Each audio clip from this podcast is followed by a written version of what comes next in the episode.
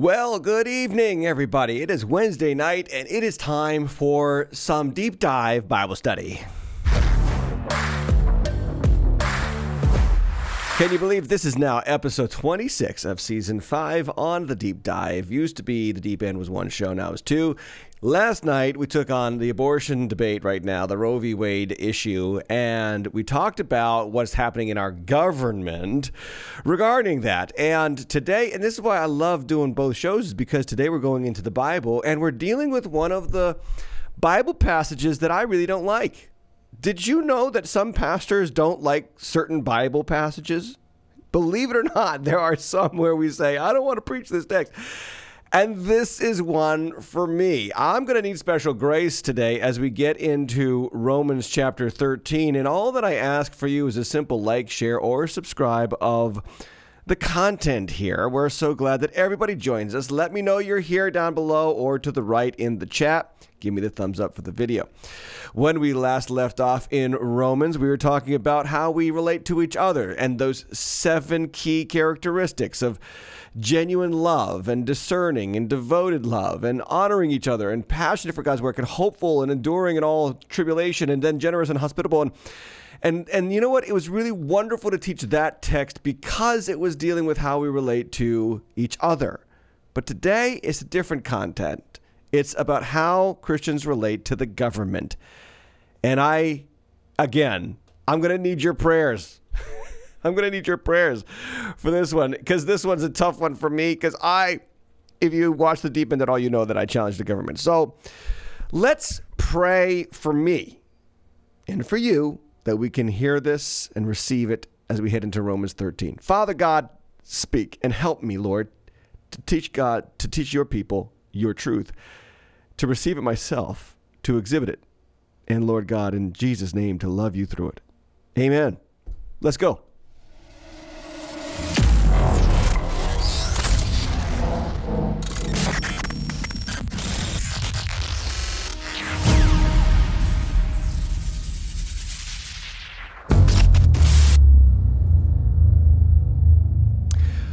Alrighty then. How Christians are to regard government. These past two years have challenged us immensely. I believe they've also exposed some weaknesses in regards to the church's relationship to the government. For instance, do we follow governmental mandates without question? Like that was a challenge for the last two plus years uh, during the COVID pandemic, right? And I don't think, and I think it's pretty obvious, that we handled things very well, nor do I think we did so in a unified fashion. And coming out of the pandemic, I think that the rubber has really, I'm not the rubber, the wheat has been separated from the chaff in so many ways regarding the church. So, some questions that we were faced with these last two years. Do we follow governmental mandated limitations on gathering for public worship, aka the lockdowns?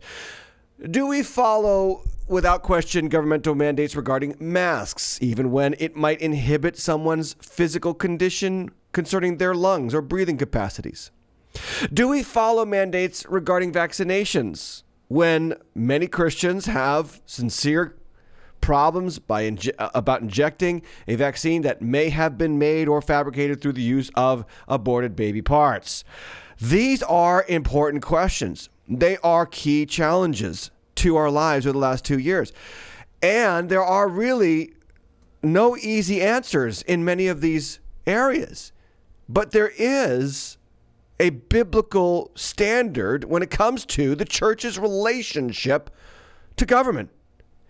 And so we approach this text today in Hebrew in Romans 13, asking God humbly, give us understanding because we want to be foundationally good citizens, right? No nobody who's a Christian wants to say, I really just want to be a pain in the neck to everybody around me. No. No, we, we want to fulfill the two great commandments love the Lord and love our neighbor.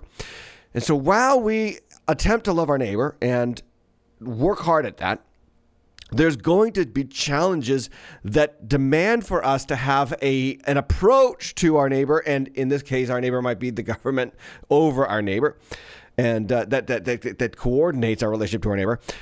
That we're going to have to start asking God, give us discernment in these times, because, and I hear here's why. Here's let me let me lean in here. It's going to get probably more confusing, not less. It's probably going to get more challenging, not less, because as I said, COVID in this last two years have exposed a lot in the church, a lot of holes in our theology regarding government authority. So, with all that in mind, let's get into what it meant. What it meant. Romans chapter 13. Let every person be subject to the governing authorities, for there is no authority except from God, and those that exist have been instituted by God. That is just the first verse, and that verse enough is enough to make me ill. because I watch the government hurt people and I just get so mad. Anyway, let's go back though. Before we do that, let's go back to uh, Romans chapter 12, 1, because remember, it was the big therefore. I appeal to you, therefore, brothers, by the mercies of God, that we present our bodies as a living sacrifice, holy and acceptable to God. So, this idea of presenting our bodies as a living sacrifices to God and not being conformed to this world, but being transformed by the renewing of our mind. Well, that is unpacked then as how, in, in several in several key areas from verse 3 of Romans 12 on. So verse 3 is about how do we see ourselves? And the answer is not more highly than we ought to think, but with sober judgment, each according to the measure that God of grace of faith that God has assigned. Then verse four, then we have to see ourselves as members of one body. We don't all have the same function. So I am part of a body. I cannot do church alone. I cannot do Christianity alone. Then verse nine. Uh, how do I relate to my brothers and sisters in the faith, loving one another with brotherly affection? Again, all of those wonderful key attributes of the Christian faith. Then, verse 14, if we skip all the way down here, bless those who persecute you. How do we relate to not our Christian brothers, but our enemies and those who hate us? And skipping down to verse 17, don't repay evil for evil. And then uh, verse 18, if possible, as far as it depends on you, live peacefully with all people and then never avenge yourselves. I mean, these are relationship structures that, that Paul is unpacking because the gospel shapes relationships. Okay? Say it with me. The gospel shapes relationships. I know you didn't say it. Don't worry about it. That's the primary goal on a horizontal level of the gospel. After the goal of the gospel to make us right with God. Remember, all that energy that we would have to have used to make ourselves acceptable to God is now ab- available to us because Jesus has done it all. Jesus paid it all. Our vertical relationship with God is settled forever. No condemnation, no separation in Christ Jesus. But now that energy can go horizontally, it can go outward. And we have to examine the responsibility that we have toward ourselves, toward our brothers in Christ, our church, our neighbors, and our enemies. And now the government. So, that first verse again let every person be subject. And that that word subject is key okay because the word subject in greek is hup, uh, hypotasso hypotasso. And um, it's not the word for obedience outright. It's the word for to be in submission to hypos, hypotasso i think yes. So Paul, first off, is not saying let every person obey governing authorities blindly. Like, let's just get that off the table right now because that's why this verse is hard for me. No, he is not saying obey government blindly. He's saying live in subjection, be submissive, live in a submissive way to your governing authorities. Okay, now the for is the the reason, the why behind the what. For there is no authority except from God, and those that exist, those what? Those authorities that exist have been instituted by God. Now, this is why studying the Bible is so important because what is happening here is Scripture is teaching us to understand where government comes from. And the answer from verse 1 of Romans 13 is government is God's idea. Now, I know you don't think that because as Christians and American Christians, especially as we look at our government right now, we could say this does not look very godly at all. But originally, Government was enacted by God in Genesis chapter 9. After the flood, God, to pre- prevent or restrain further evil and further decontamination of the human uh, community, established the first principle of eye for eye, tooth for tooth, life for life, right? That's what he says to Noah. The Noahic covenant is an establishment of there are penalties for murder. There are penalties for disrespecting each other, okay? Dis- dishonoring each other, mistreating each other. God instituted authority in government. Now, he says this in verse 2. Therefore, whoever resists authorities, the authorities, resist what God has appointed, and those who will resist will incur judgment. Okay. Let me talk about authority for a moment because some, not some, I have run into many Christians who act more like non Christians in relationship to authority than Christians. There is a vein or a strain of Christianity. It is toxic. It is godless. It is not appropriate. It is exhibited in both the left and right political ion ends of our country right now, where we think that in the name of Christ, we are allowed to disrespect and reject the civil order of our government, aka riots, burning down buildings and police stations in the 2020 summer riots, or aka attacking the Capitol of the United States and smashing windows and acting like a riotous mob. Can I tell you, and will you receive this, that both ends of that extreme are wrong and disconnected from scriptural authority? God is a God of authority. You have got to believe that. He is a God who operates under the reign of his own authority. And in the creation narrative, Genesis chapter 1, he gives the sun authority over the day, the moon authority over the night, right? He gives man authority over the plants and the animals and the fish and the and the birds. He he's uh, he gives the husband Adam authority over the spiritual caretaking of the of, of the wife and the family. All throughout the first two chapters of your Bible, authority, authority, authority, authority. God delegates authority. And then listen to this God, dis- God judges those who despise authority. I give you first, uh, 2 Peter 2 9 to 10. The Lord knows how to rescue those, how to rescue the godly from trials, and to keep the unrighteous under punishment until the day of judgment, and especially those who indulge in the lust of defiling passion and despise authority. Look at how Peter equates the lust of the flesh with those who despise authority. So there is an equal offense in the eyes of God for those who embrace the lust of the flesh as well with those who despise authority. Note doesn't say biblical authority here, doesn't say governmental authority, doesn't say household authority, just says despise authority. What I'm trying to tell you is authority is God's idea and it is necessary. God operated under authority in the person of Jesus Christ. Jesus said in John 5 19, the Son can do nothing of his own accord, aka, I am under authority. I can only do what I see the Father doing. For whatever the Son, Father does, the Son does likewise. I follow the authority. I live under the authority of my Father.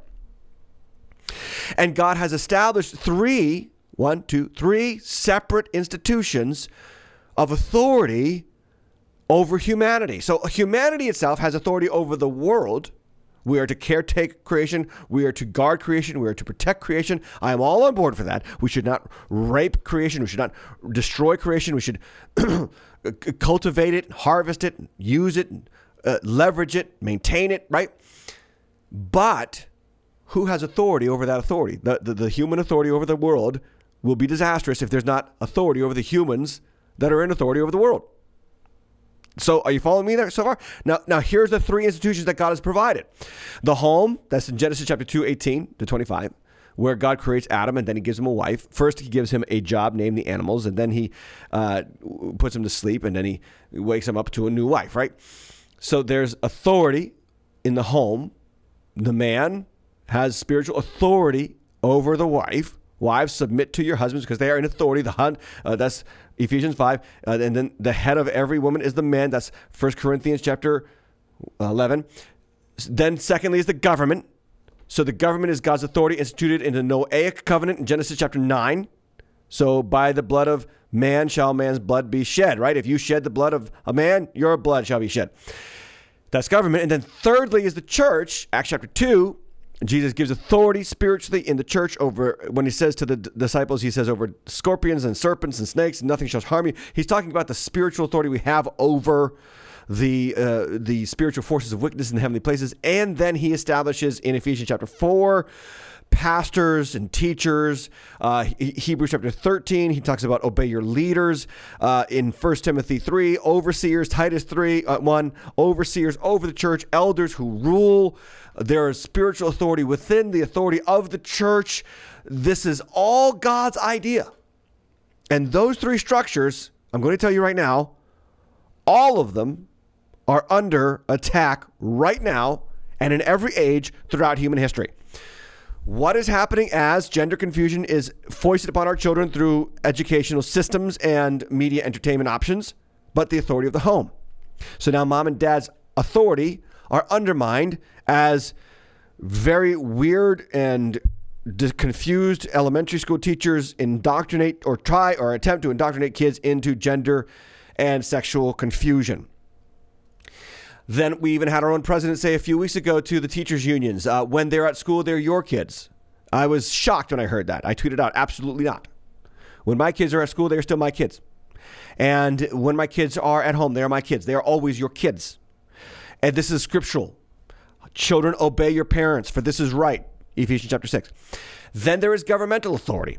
And that is the authority of the government that has been, uh, and this has been under attack for as long as government has been around as well because we see right now there's always constant complaints. There are news media outlets that attack both the right and the left. It doesn't matter who's in office, Democrat, Republican. There's always someone just completely, you know, destroying that person. They're tearing them down, vilifying them. I, I do believe it is far more left wing narrative there than right wing narrative. But nonetheless, both sides are guilty of undermining the authority of government. And then the church, man, the church's authority is under attack all the time when pastors are disrespected, when leaders in the church are not listened to, when people just jump from church to church to church with their own little problems of sin. They don't want to deal with their sinful nature, so they just jump out of church, into church, out of church, into church.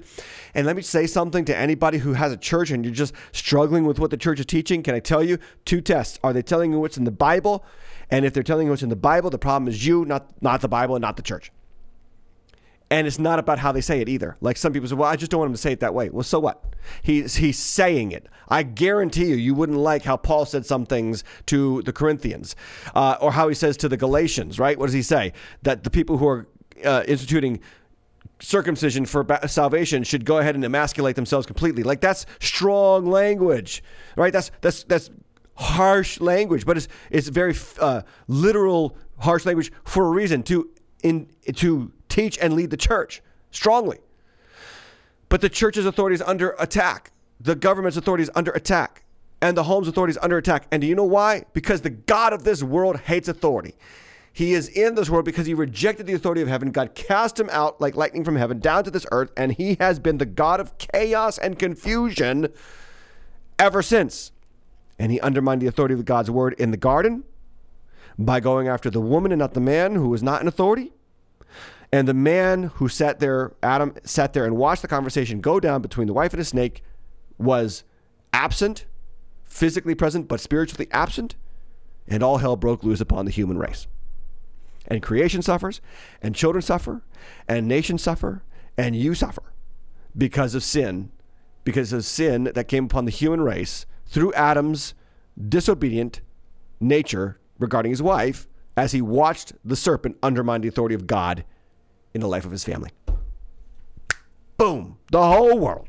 The whole world is suffering because of a rejection of authority. That's why these verses in Romans 13 are so important. So remember what he says here no authority is in place except from God. It is God's idea. Let me give you some verses that back this up. Daniel 4:17. Know that the most high rules the kingdoms of men and gives it to whom he will and sets over it the lowliest of men. Some people say right now, this current president of the United States, his mental capacity is not there. He seems diminutive. He seems maybe completely out of touch. Well, I don't know what your view is about how he got there, and I'm not going to go there. My point is, is that he is there. And even the lowliest of men sometimes get authority from God. I don't understand God's ways all the time, and neither do you. And it's not our job to always understand God It is our job to trust God, even when what God institutes seems to be misplaced. He's God, He knows what He's doing. We'll get to that more in just a moment. So, verse 3, he says this For rulers are not a terror to good conduct. Now, this is important. Notice the first phrase here not a terror to good conduct. They are a terror to bad conduct. So, would you have no fear of the one who is in authority? Then do what is good. Now, again, notice, notice, there is no blind call to allegiance. There is a call to do what is good. In other words, be a good citizen. Do what is good. Help others. Love others. Be generous, kind. Be be gracious, and you will receive His approval. Note again, again. I just want to make sure we bear in here. It is not blind allegiance to the government authorities. It is living as a good citizen under their authority. Okay. Excuse me. For He is God's verse four servant for your good. If you do wrong, be afraid, for He does not bear the sword in vain. For he is a servant of God, an avenger who carries out God's wrath on the wrongdoer. The ultimate aim of government, guys, is to make sure that people keep working cooperatively. That's really the ultimate aim of government. I know that there's a great argument, a great discussion being had in our political discourse about what should government do? Should it provide health care? Should it provide uh, human services? Should it provide, uh, you know, tax breaks for the poor, the marginalized? Should it should it apply? You know, should it have more involvement in your life or should it have less? And that's a great conversation. That's a great debate. That's the American debate. Well, there's a, there's no debate in many other countries about that. The government basically runs everybody's life in many countries, like North Korea and China and other parts of the world. Right? We have a great we have a far better system here. I don't want to say it's a great system. I say it's a far better system than other tyrannical or dictatorial authority figure, uh, you know, centric governments across the world. But what the aim is, according to Scripture for government, is keep people working cooperatively. Why is punishment necessary? Why does he bear the sword? Not in vain. He has a purpose to the sword. Why? Because the human will is so evil. If left unchecked, it would make human cooperation and human civilization impossible. When we look at the Old Testament, we look at particularly the book of Genesis, God had to literally eliminate entire cities because there was no restraint of evil, because the governments were that weak or that disrespected or that dishonored. Before Noah, before there was government, the whole world had to be wiped out. Think about that. Before government, the world had to be wiped out because that's how bad the human condition had become. There was no restraint over evil. You say, I don't believe that about the human condition. That's because you don't have kids. That's because you still have yet to have a child in your house. you want to look up a good old movie? Look up Children of the Corn and watch that movie, and, and you, you see this expression of what happens when children run the show. Children are an expression of the human condition. We are born in sin, we are born sinners. And humans, yeah, little humans exhibit the human will that is unrestrained and needs the threat of punishment to restrain it. You can counsel with your child and conversate with your child and try to have a good relationship with your child all you want. There has to be punishment at some point. There has to be punishment and I, you know there can be a great debate about whether that's you know physical punishment or just you know some other kind of milder punishment. Great debate to be had there. I'm not here to give you my opinion on that. I'm here to give you the idea that there has to be punishment. There has to be some threat that restrains bad behavior. And I think it's a case of kid by kid. You, you can have a kid that responds to spankings but doesn't, and then another kid that doesn't. And you got to have a, a, a, a wisdom and a mindset from God on how to do that. But right now in our country, we're seeing stores getting ransacked in several parts of the country, and especially in the inner city areas, in the urban areas, because those community leaders have removed the threat of punishment. They have they have taken felonies and removed felony uh, convictions from shoplifting. And what has it produced? More shoplifting. The government's role is to restrain that evil. This is so important. And it's so in, important for us to understand as Christians that, that that's government's role because of the because of the nature of the human heart. The human heart is so wicked. Humans left unrestrained would destroy themselves. And many times in the Old Testament, God had to wipe out entire civilizations because of that very thing. That's why you have holy war in the book of Joshua when God says, I've allowed these people 400 years to repent, 400 years to get their lives together. They have not. Now you, Israel, through Joshua and through the holy conquest of Canaan, you're going to be my right hand of punishment upon these nations and they're going to wipe them out. They were supposed to wipe them out. They didn't wipe them out. And then their corruption got into Israel and eventually Israel was handed over to our enemies. This is why we need a restrainer of evil. And that is what government is. Now, um, he goes on here in verse 5. Let's take a look at this. Therefore, one must be in subjection, not only to avoid God's wrath, but also for the sake of conscience. Now, I have here on the screen this phrase God does not ask us to respect what every authority figure embodies or does. We can't do that, that's impossible. But He does ask us to respect the office of the authority figure. You might not respect your president, you might not respect your government governor, you might not respect your senator. And some of them are not worthy of respect. I have, I've got to be honest with you. But we do respect the office. And by respect, I mean you acknowledge that it is an authority in place by God and that God is going to somehow use that authority to hopefully restrain evil and provide common good so that human beings can cooperate in a world that is separated in large part from the gospel of Jesus Christ, right? More people are disbelievers or unbelievers than believers. And I think we got to remember that. That's why you need government. So, verse 6, he says this For because of this, you also pay taxes. Everybody's favorite verse. no, no, no, no. Anyway, he says, For because of this, you also pay taxes, for the authorities are ministers of God. So he's made them servants and now ministers of God. Attending to this very thing, pay to all what is owed to them taxes to whom taxes are owed, revenue to whom revenue is, revenue is owed, respect to whom respect is owed, honor to whom honor is owed. Okay. I do not appreciate people who brag about avoiding taxes. I don't appreciate that. And I mean, and I'm not talking about having uh, justifiable um, tax deductions. I'm not talking about that. I'm talking about those who brag about illegally avoiding taxes that is not something to brag about. That is something that the scriptures actually disdain. Jesus himself said, Pay to Caesar what is Caesar's. Uh, here he is very clear pay taxes. When we pay taxes, we are doing our due diligence as citizens to provide support for the government so that the government can help us all cooperate. Does the government waste money? Yes. Is the government wasting more and more money? Yeah, 40 billion to Ukraine right now, and the annual budget of Ukraine is 6 billion. I don't know how that makes sense. Something's fishy about all that but God is over the authority that is over us. And that is our fundamental thought there. That is our that is the one thing that gives me peace with all this crazy that's going on right now in our governmental authority. We may not agree with all that is done with the money that we pay in taxes, but we dare not violate our conscience by refusing to pay.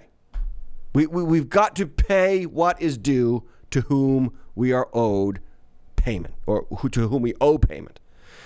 So, so this is the grand plan here, or the grand picture of authority in the government. Okay. Now, Paul is going to shift gears like on a dime in verse 8 in Romans chapter 13. And I want to show you where he goes here. Watch this. On the heels of talking about government, he says this Oh, no one anything. Oh, no one anything. Okay, let's stop there. Is debt sinful? Because it says, Oh, no one anything. So, is debt itself a sin? Couple things. Number one, no, it's not all sin because even in Jesus' parables, it talks about putting things on in the bank and earning interest. How does a bank earn interest? Through debt collection, right? Secondly, there are calls to be uh, for interest to be paid in the Proverbs and in the law. But what is sinful is exploitation of interest, exploitation of debt. I give you Exodus 22, verse 25. If you lend money to any of my people with who who is uh, with you who is poor, you shall not be like a moneylender to him. You shall not exact interest from him. If ever you take your neighbor's cloak and pledge, you shall return it to him before the sun goes down, because that's oftentimes all they had to sleep with. For that is his only covering, and it is cloak for his body. And what else shall he sleep? And if he cries to me, I will hear him, for I am compassionate. In other words, do not practice excessive usury against your neighbor and especially toward your brother, and no usury toward the poor. Now, what do credit card companies do? They do the exact opposite. This is why you have to avoid credit card debt at all costs. You have to avoid a lot of debt. Most debt is enslavement. That's what scripture says in the Proverbs. The, the borrower is slave to the lender. And you can go through Dave Ramsey's courses and you can explore and, and, and, and, and, and gather around you some great wisdom there from, from many Christian financial advisors on how much you should be in debt and how much you shouldn't be in debt and what debts to avoid and how to pay off those debts. The point is, though, that the scripture here in Romans chapter 13, verse 8 is not really about debt being sinful, but realizing that the debt that we do have is to love each other. Okay? We gotta love that. That while the world operates in the realm of debt and what people owe you and how we owe respect and all you know whatever else we owe to somebody, well, what the Bible wants God's people to do is live in constant debt of love love for I have a I have a debt to pay you today. And that is love. Why? Because you are made in God's image. You are my you are my brother or sister in Christ. We are both going to heaven. We are, we are here to fulfill the two great commandments of scripture and the great commission of Jesus Christ. And what did Jesus say? They shall know you are my disciples by my by your love for one another. So our debt is toward each other to love one another. Then it says this For the commandments, you shall not commit adultery, you shall not murder, you shall not steal, you shall not covet, and any other commandment are summed up in this one word. You shall love your neighbor as yourself. Love does no wrong to a neighbor. Therefore, love is fulfilling the law. Okay. What did Jesus teach? In John 13, verse 34, he says, A new commandment I give you, that you love one another. Now, that's not new. That part's not new. The second part is new. Just as I have loved you. Just as I have loved you, love one another. That's the newness of that command. There was love one another in the Old Testament. That's as old as the Old Testament. That's as old as the book of Leviticus. But as I have loved you, as Jesus loved me, I've got to love others. That is why, friends, we are always in debt of love toward one another.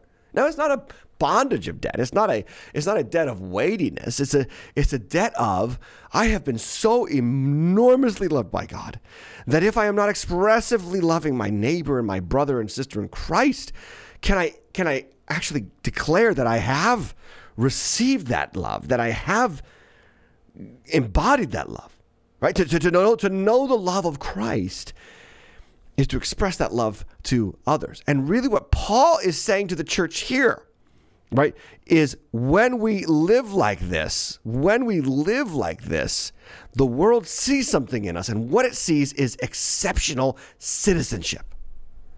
And that is how you make an impact on society. That is how the church had impact upon the Roman Empire in the second and third centuries. Rodney Stark, we talked about this. He wrote the book, The Rise of Christianity, and, and many others have talked about the influence of Christianity to provide, you know, housing for the poor and care for widows and orphans and, you know, hospitals. Pretty much all the idea, the brain, brain children of, of Christians and missionaries, and wherever the gospel goes and Christians go, Exceptional citizenship follows, and the well being of the marginalized in the society flourishes. This is what the world needs to see from us. Not bitterly complaining and constantly lobbing bombs at other people because they voted differently than us, think differently than us, or look differently than us. Yes, there are Christian standards, but this is what I always think. Like, we will convince them the Bible. Well, I'm going to say this a bit more clear, uh, a little bit more carefully. We will exemplify.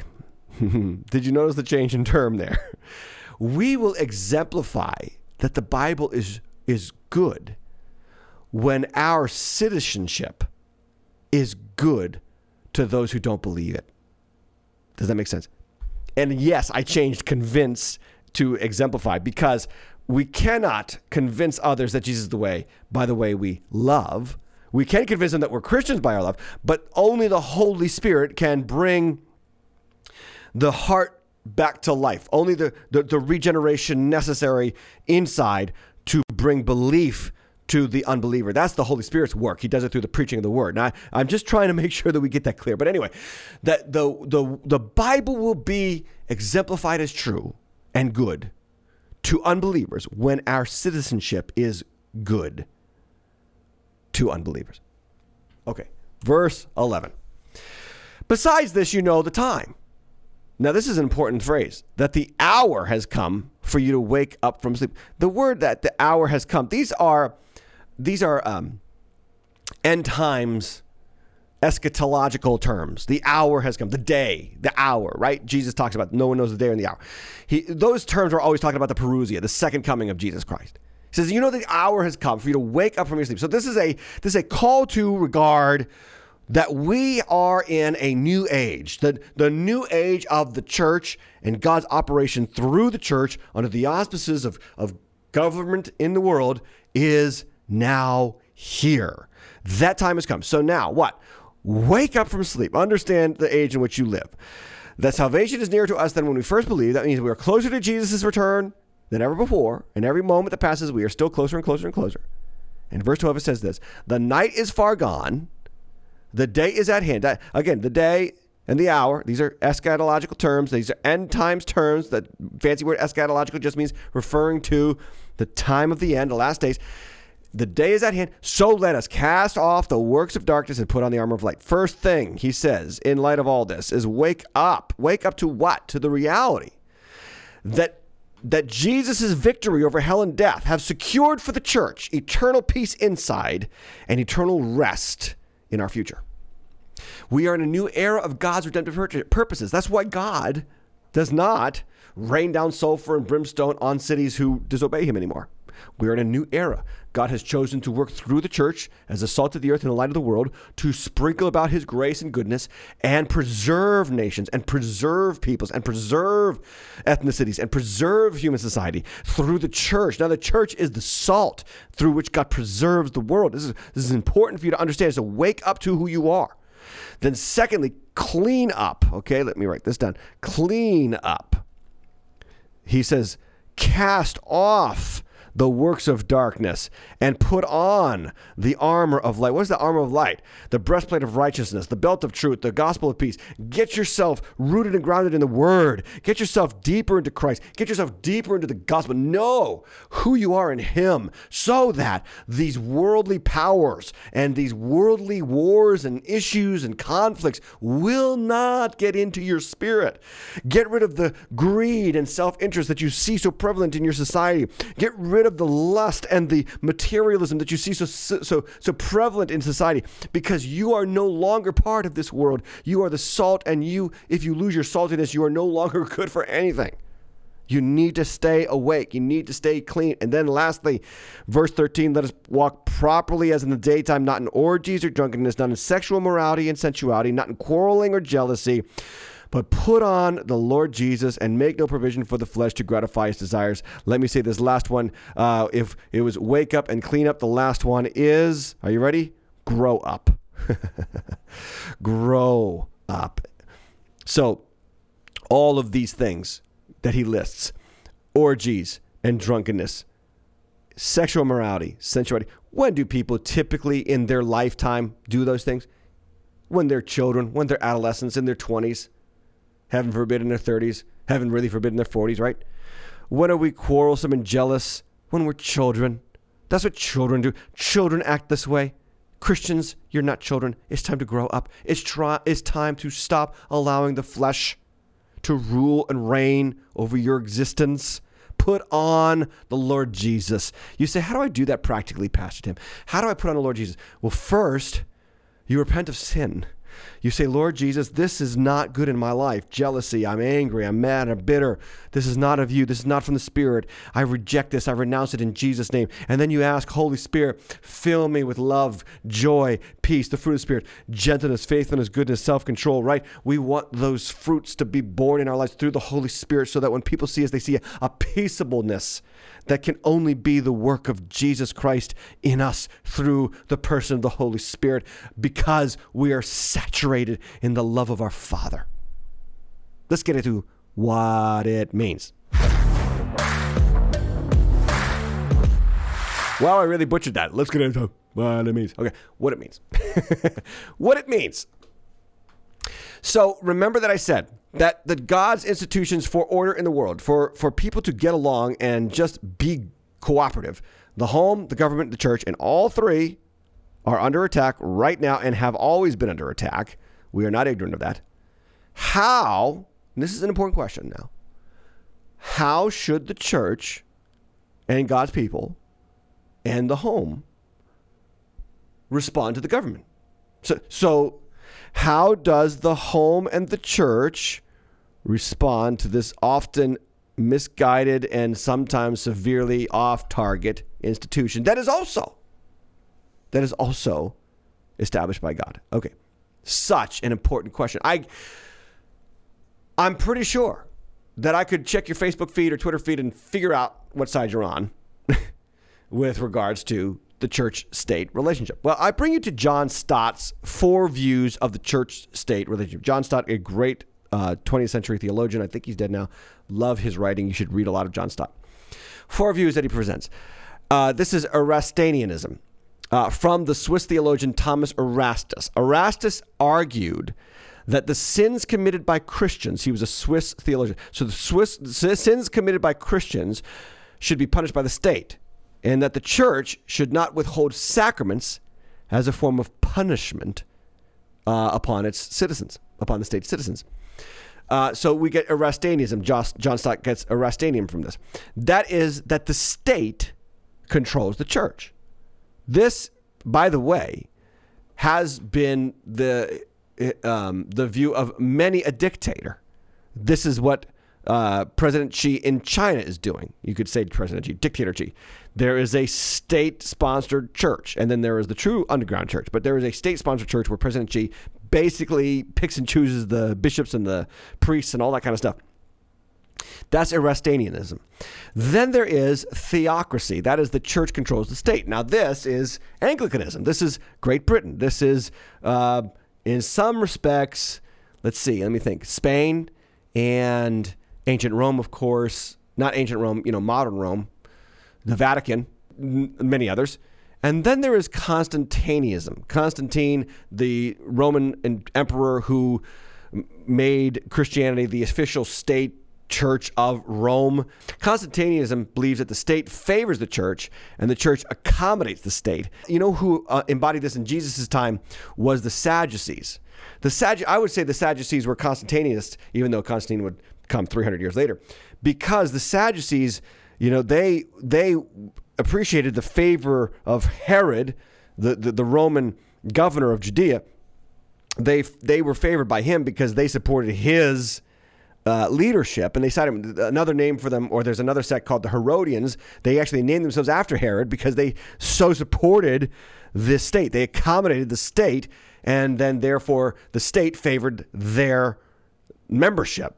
That's how they got power. Number four, and this is the one that John Stott believes is the right one, this is partnership. This is where the state and church have a respectable recognition for each other.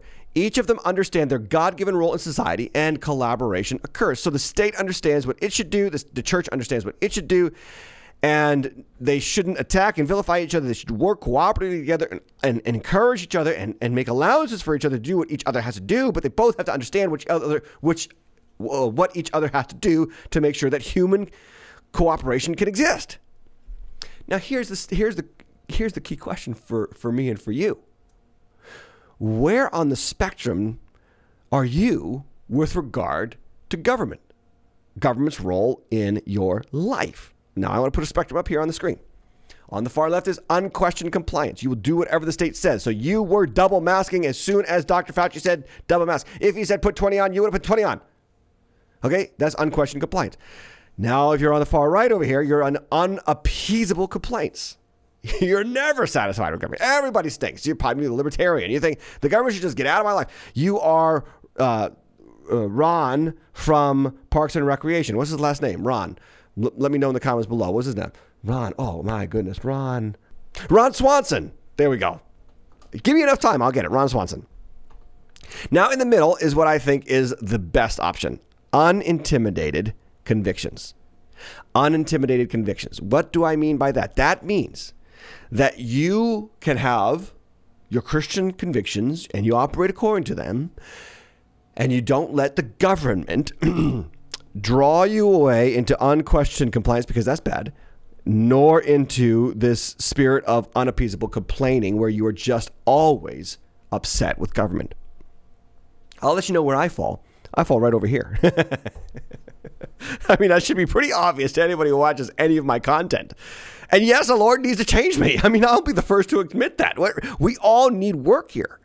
where we can get to that point where we understand that there is a place to live in government where we don't allow government to be this God in our lives, and at the same time, we don't allow government be, to be the demon of our lives. Both are extremes. Let me ask you some questions because this is how you're going to understand where you are. If you cannot critique your own political party or your own political party's leader, you are over here. You know, you know what I'm saying? If you are a diehard MAGAite and you cannot see anything wrong with Donald Trump, you are over on the you are over on this side. If you are a diehard liberal Democrat and you think everything that Joe Biden is doing is right, and you're one of these progressive Christians who think we got to fight for an argument to make abortion legal, like you are over here in your political affiliation. You are over here in your relationship to the government, and that is also wrong. If all you do, however, is complain and criticize the government, you are over here on this side of the spectrum. And, and let me ask you this question Do you watch the news only to find out what the government is doing wrong today? Like, that is also a extremism that needs to be avoided because the government, and this is true. Let, let me lean in. It's time for a lean in moment. Are you ready? Lean in the government has a very complicated job. It has to try to work with Christians and non Christians, Hindus and Jews, uh, atheists and agnostics, uh, battered women and domineering husbands, uh, corporate corruption and governmental corruption. And it doesn't get everything right. No one can. Heavy lays the crown. Why? Because the people are complicated. And, and Christians, we need a lot more grace uh, with regard to our view on government. We really do. Now, that being said, there are times, and the Bible enunciates several times where God's people disregarded governmental mandates. Exodus chapter 1, when the midwives, the Hebrew midwives, feared God and did not do as the king of Egypt commanded, did not kill the male children, they let them live. Then God blessed them and gave them families of their own. In the end, that's called civil disobedience. Another example, Daniel chapter 3, where the Chaldeans accused the Jews, and it was Shadrach, Meshach, and Abednego who didn't fall down and worship the idol and the image that he had set up. And it says this that they said, These men pay no attention to you. They don't serve you guys or worship the golden image that you have set up. And Shadrach, Meshach, and Abednego said, said to the king, We have no need to answer you in this matter. The God we serve is able to deliver us from the furnace. Excuse me. And he will deliver us out of your hand. But if he doesn't, but if he does not deliver us, we will not serve your gods or worship the king, uh, worship the idol that you have set up. So, so there is civil disobedience right there. Later in Daniel chapter six, when the satraps see that Daniel cannot be uh, torn down morally except in the matters of the law of his God, they enact this law that no one can pr- pray to any God except Darius the Mede. And then this it says when Daniel knew that the law had been signed, the document had been signed. He immediately goes up to his house. He opened the windows of his room and he prayed toward Jerusalem on his knees three times, just as he'd done previously. And that got him cast into the lion's den. But civil disobedience happened in the lives of many in the Old Testament. I could give you other examples, many other examples.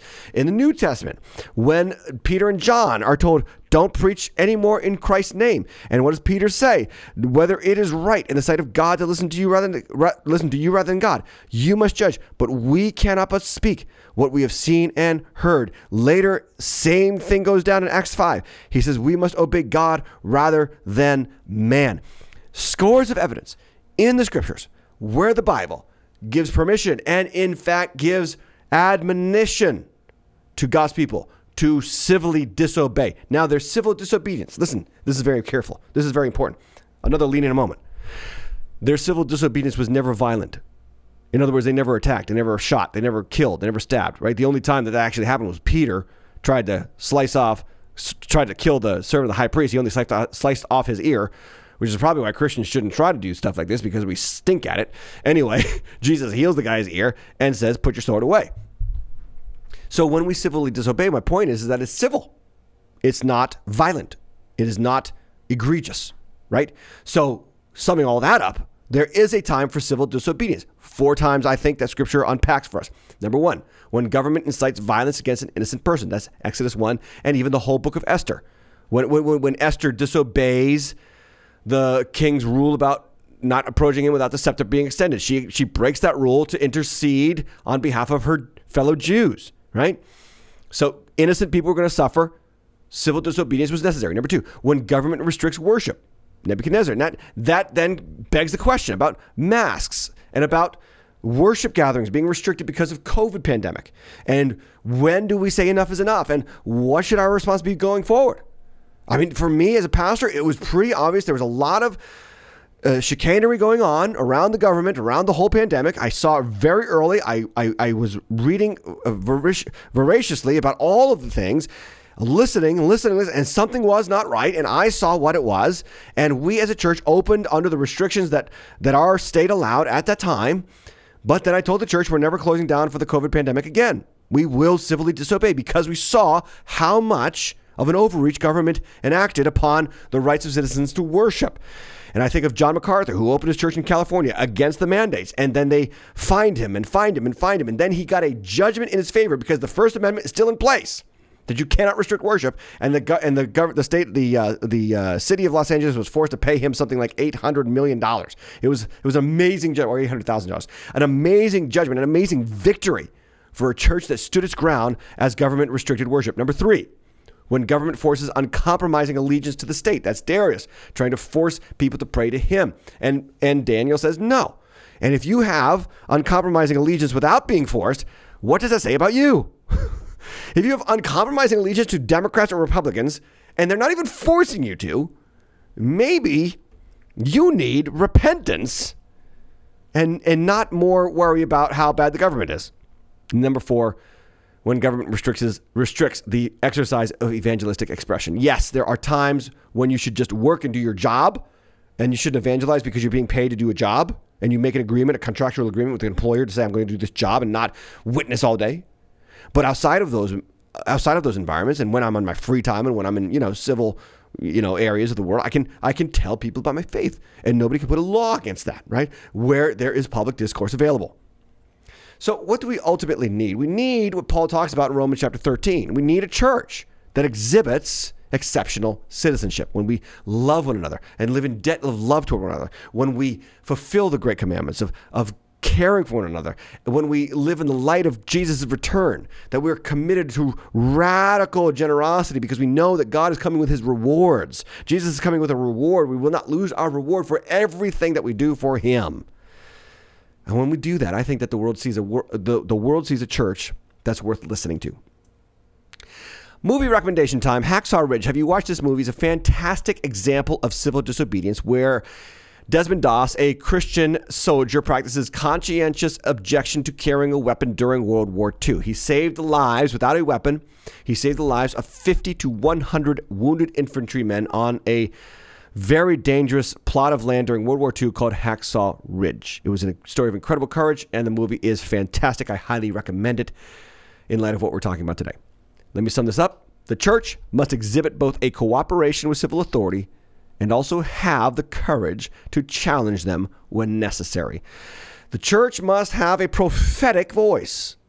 And unfortunately, today's church has lost, in large part, its prophetic voice. And I think that is what I'm talking about when I say a lot was exposed about the weaknesses of the church through the COVID pandemic. A lot was exposed. We lost our prophetic voice. And it's kind of shocking. It's kind of alarming. And we need to get it back. Let's talk about why all this matters.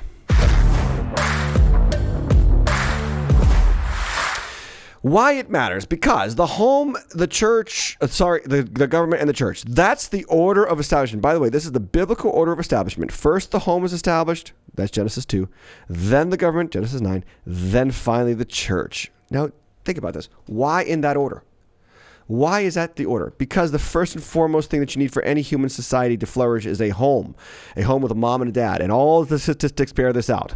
All the statistics bear it out that if you have a mom and a dad staying married, societies, cultures, neighborhoods flourish. Wherever that is undermined, wherever you have gender confusion and sexual immorality and adultery and polygamy and all kinds of divorce and remarriage and all kind of stuff, you know, the, the Hollywood expression of family, you have the, the, the, the, the deterioration of society. You cannot even have a functional government if you do not have a functional home. That's what I'm saying. Now, because governments will always corrupt themselves, you need a church, a church that will be salt and light in the, in the under the auspices of the government. The church is not the steak, the church is the salt, right? The church is not the meat, the church is the salt that preserves the meat. That's why it doesn't take much salt to preserve meat. It doesn't take much church or Christians to preserve societies. This is a beautiful picture that Jesus painted for us in Matthew chapter 5 about the salt of the earth and the light of the world. So all three of these institutions have to work. They have to work in cooperation. The church has to work in cooperation with the government, and the government in cooperation with the home, and the home in, cooperation, in cooperation with the church, and the church in cooperation with the home. There, there has to be. Now look at this next. Ne, look at this next illustration. There has to be honor, honor from each to the other. The church has to honor the home by teaching husbands to be husbands, wives to be wives. Teach what the scripture says about husbands and wives, not what culture accepts, right? The home has to honor the church. Obey your leaders. They must give charge and give account for you. They, they, they've got to teach you the words so that you're healthy in mind and spirit.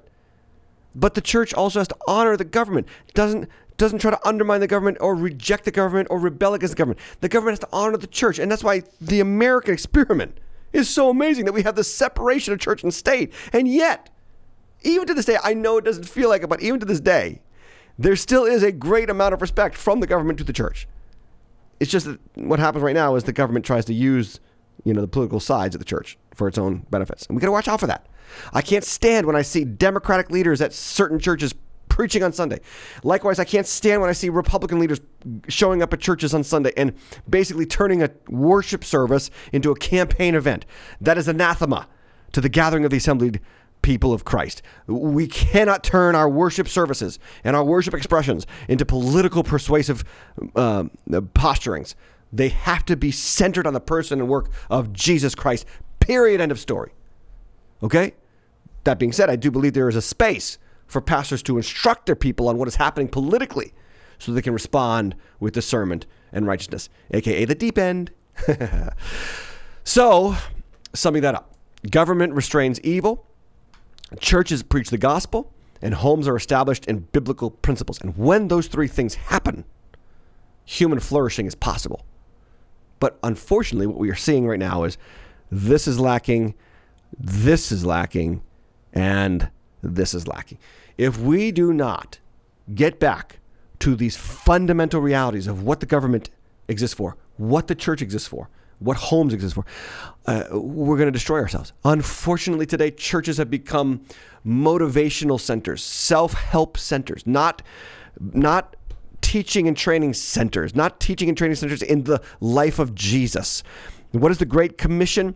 Go into all the world and preach the gospel and teach them whatsoever I have given you. Teach them to obey whatsoever I have taught you.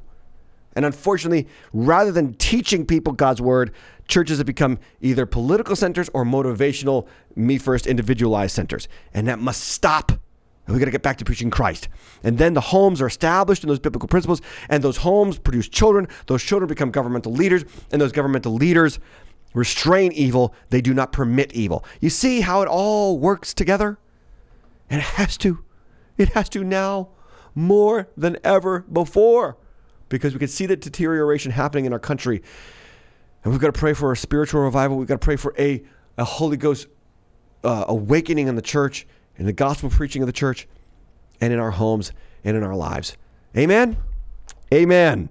I'm so glad that you were here today with me. I'm so glad that I can bring this content to you virtually through this device that you are watching me on. Like, share, subscribe, do all those things. And please, if you would, support the channel because we got bills to pay. And it's not my salary because I have a job somewhere else. So don't worry about me. But we got bills to pay. Cash app, Tim Hatch Live, timhatchlive.com slash support. We are also on all kinds of social media channels. Make sure you're following us at Tim Hatch Live or forward slash Tim Hatch Live. And we just did this last week, but we'll be doing it in four weeks. 10 questions with Tim. Never too early to get your questions in. The earlier the question is in, the better chance that you have that I will take it. Then I will be back on the channel for the deep end next Tuesday night. Other than that, have a great night. God bless you in Jesus' name.